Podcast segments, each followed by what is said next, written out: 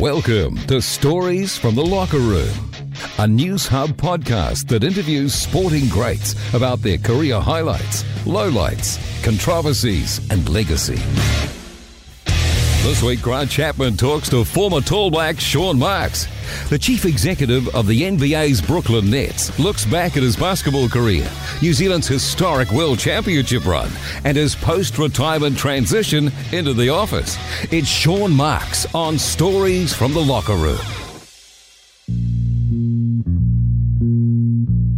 15 years before Steven Adams was drafted into the NBA by Oklahoma City Thunder, a self confessed skinny kid from the North Shore opened the door for Kiwis into basketball's biggest stage.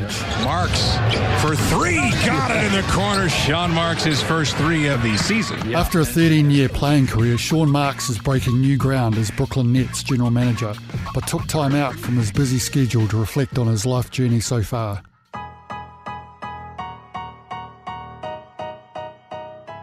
I loved playing the game, and really nothing stood in the way of, of of that. It was first and foremost the athletic ability and uh, showmanship, the charisma that you know we were. I think it was every Sunday morning there was a you know NBA sort of fantastic thirty minute you know shown back in New Zealand. So that was that's what I fell in love with, and and from there yeah, that was where the sport really took off for me. And it was it was playing at you know Northcross Intermediate, Rangitoto High School, and, and all the, the various North Harbour rep teams along the way that um, you know I just continued to to grow and, and, and, fall in love with everything that that game the game uh, meant.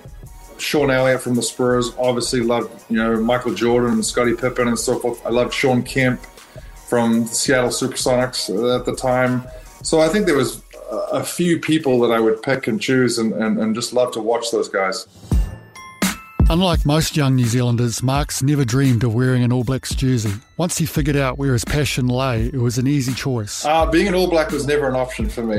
I mean, as much as I, I, I you know, I, I love rugby and I, and I, have, you know, a, lot of good friends over the years that have, uh, have, you know, worn the All Black jersey, which has been uh, amazing. And you know, you're so proud to wear that jersey, and what that means is so special. So um, you know, there's nothing like representing your country. You know, growing up on the North Shore, you know, I was like probably many um, early teenagers that liked a lot of different sports and played a lot of different sports, whether that was volleyball, basketball, track, swimming, athletics, um, skateboarding. And you know, I think finally my dad said to me, "You got you got to choose here. You got to hang the skateboard up. Firstly, you're not very good, and you're you're six foot five, so stop playing, stop skateboarding. You're gonna hurt yourself." And and and concentrate on basketball. So that was it was really an easy decision for, for, for me to to focus there. I mean, there were countless, countless hours spent before school, you know, on the backyard hoop and so forth. And uh, I love that about the sport. You can you can play by yourself, play, you know, one on one, two on two, whatever it is. And half the time you you barely need a basket. I mean, a piece of trash will suffice as you're throwing it into the trash can.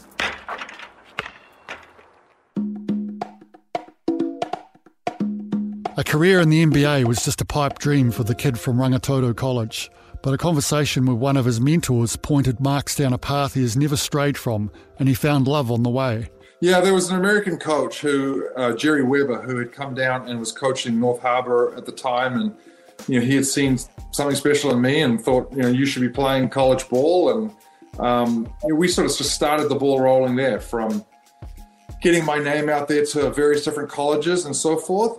Um, I I always wanted to stay on the west coast, you know, simply because that was going to be much easier for parents to come and visit and so forth. So you know, we narrowed the choices down, and I went over to um, to take a recruiting trip to Cal, and, uh, and and honestly, that was that was my first and first choice with with it being a you know a, a, very good basketball school at the time, and you know an academic school that was world renowned. So uh, I was uh, I was fortunate to have that opportunity to go there. You know, I look back at the college uh, experience overall, and, and you know extremely grateful for that. You know, I guess you know some of the friends. You know, I, was, I met my wife at, at, at Berkeley, so you know that was you know, you know amazing, very fortuitous, and you know it's it's far bigger than basketball. I mean, basketball um, was the vehicle in which um, enabled me to have these experiences and so forth. So, um, you know, and to, to play you know, the Sweet 16 was as far as we got. Lose to Vince Carter in, in North Carolina in the Sweet 16. To have those experiences were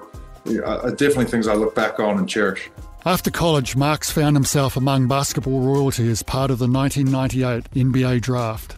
It was a crazy day for the Kiwi, who wasn't even sure he would join the likes of Paul Pierce, Dirk Nowitzki, or Vince Carter as one of the 64 lucky players to be selected. They just think that he has a great upside and he'll be a great basketball player someday. Things changed a lot out there. I think the draft process was was just completely, you know, overwhelming. Just you, know, you couldn't believe I was flying to Indiana and Larry Bird was going to work me out before the Pacers, and then I was going to fly to Chicago, and then I was going to sit with, you know, Jerry Krause, who's, you know, we, we see now on the on the Michael Jordan uh, or, or, the Bulls' Last Dance documentary. So, you know, I look back and I go, wow, you know, I can't believe I was in front of these people and so forth. And then, and draft day, you just never know what's going to happen.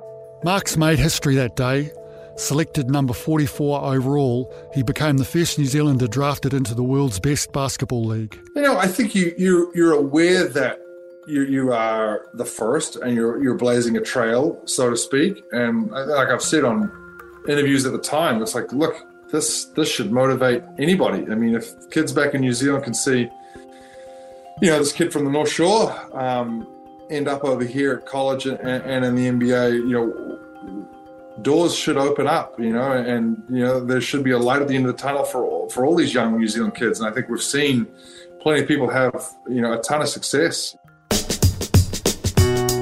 Mark spent 11 seasons in the league on six teams, winning an NBA championship with San Antonio Spurs. But the lifestyle wasn't as glamorous as you might think.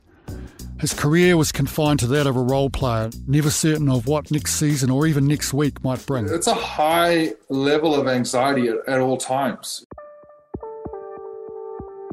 You know, you're playing level anxiety. You're not playing, you've got anxiety. The off season, you're not sure where you're going to, you're not sure what team you're going to play on, anxiety. And that only increases the further you get into your career when you start having, you know, a family and there's there's there's you know other people that uh, to be quite frank it's they're the priority. And when you have to weigh up how are they coping with you being a journeyman and, and, and moving around and so forth being a journeyman has certainly helped me in this current role and this current job because I've, I've worn many hats right? I've been the player I've, I've I've been traded I've been cut I've been signed you know, I've been a coach, uh, I've worked in player development, I've worked in the front office. So I, I can relate to how players feel, and that's where um, the humanitarian side of it you know, really counts. Marks competed alongside and against some of the best players to have laced up sneakers. He gives us an insight into what he learnt from those elite sportsmen. Manu Ginobili, Tim Duncan, Steve Nash. I think those three um, how they compete is is so remarkable, you know.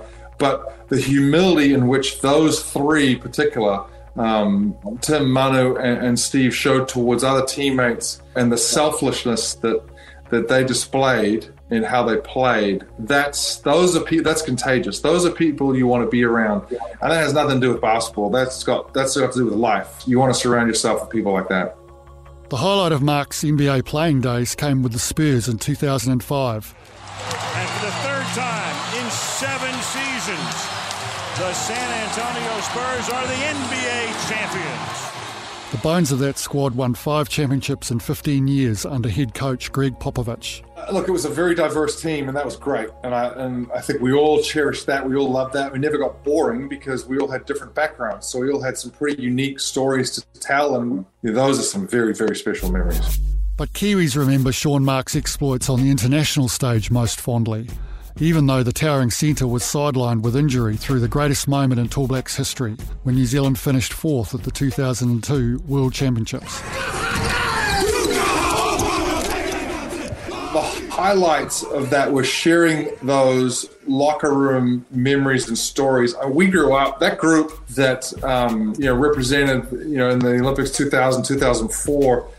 You know, I don't know that people know that we grew up together that group had been playing under 14s, under 16s, under 18s, under 20s. So there wasn't anything we didn't know about each other, which was which was really really unique. So it was the off-court relationships that certainly helped, you know, us play on the court. And then, you know, there was, you know, finishing fourth in the world in Indiana was was was amazing. Um, but sharing the opening ceremony and running out there with the guys uh, at, at, a couple different Olympics were were unlike anything else. You know, pretty amazing. Marks reflects on his New Zealand career with some regret. Much like Adams, there were large periods when he was unavailable for selection due to NBA commitments, and the 44 year old sympathises with Adams' struggle to balance a promising NBA career with international aspirations that unfortunately came as, as an obstacle for me playing for, for the Tall Blacks as much as I could have potentially. And, and um, but you know, again, I look back and go, look, it is what it is. I, I hope I made the most of it and and was able to um, to represent the country, but not only do that, but you know, provide for family and, and, and future and, and, and set myself up now to, to, to have the relationships I have. And I think we see that even with um, not just the Tall Blacks, we see that with all teams, even the the US team. You know, guys are not going to go do the qualifying tournaments and so forth, but they'll they'll pick to go and play, you know, in the Olympics per se. After retiring, Marks transitioned into various off-court roles within the Spurs, including another championship ring as assistant coach and eventually franchise executive as general manager of the Nets. I, I was certainly at peace with not playing anymore, um, but you know, the role I'm in is certainly a difficult one, but I, I, I own that and I cherish that, and you know I, don't run away from that. I think it's important to know. Hey, look, you signed up for this. You know, I want to do this. I, I dragged the family, you know, halfway across the country to, to, to come and do this, um, and I, I, wanted the challenge. I think it's an, an incredible opportunity, and you know, you want to test yourself. I think I, I, I I'm curious as the way like, hey, look, could I have could I do this on my own? You know, I did it in San Antonio uh, with, with an incredible group from of coaching staff and front office that I learned from, and now it's like, well, you know, is there a way to be able to do it in Brooklyn? So we'll see, right? As the man in charge of rebuilding a team in turmoil, Marks has excelled, convincing two of the NBA's biggest names to join him in New York Kevin Durant and Kyrie Irving. I wouldn't say it was easy because nothing worthwhile is easy. There's, there's um, you know, conflicts and, and anxiety and issues that arise, you know, multiple times a day. But I think you, you, you know, again, I, I have to own it. I, I knew what I was getting myself into to a certain extent. You never quite know what's going to come across your desk. Um, but at the end of the day, I, am competitive. I'm still competitive just because you're not playing. And I think you know, we have a pretty unique opportunity to do something special here in Brooklyn.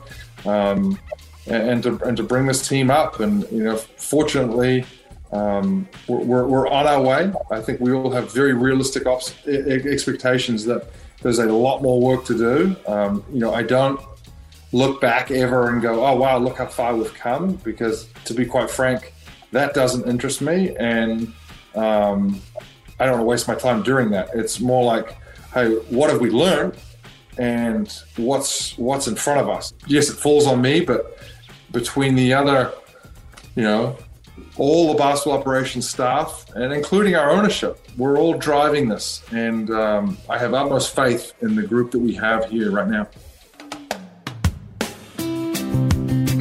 Despite spending most of the last quarter century in the United States, now entrenched in the New York lifestyle, Marks is still proud to be a Kiwi, with family adventures back home a treat worth waiting for.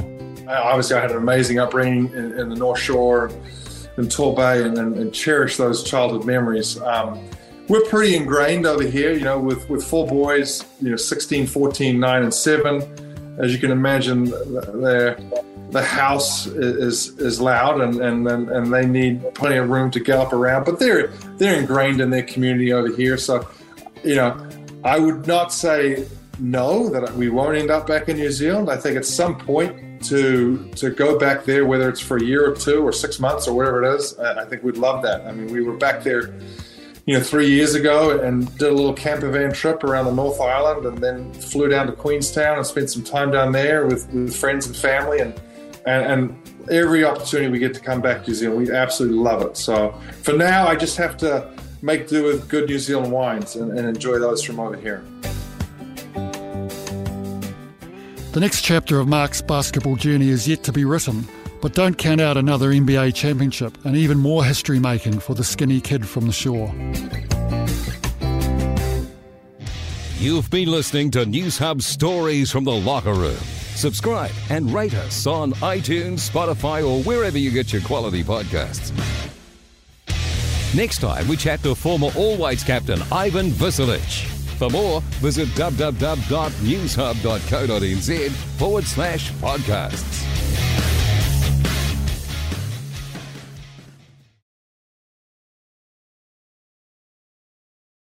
Subscribe and rate us on iTunes, Spotify, or wherever you get your quality podcasts. For more, visit www.newshub.co.nz forward slash podcasts.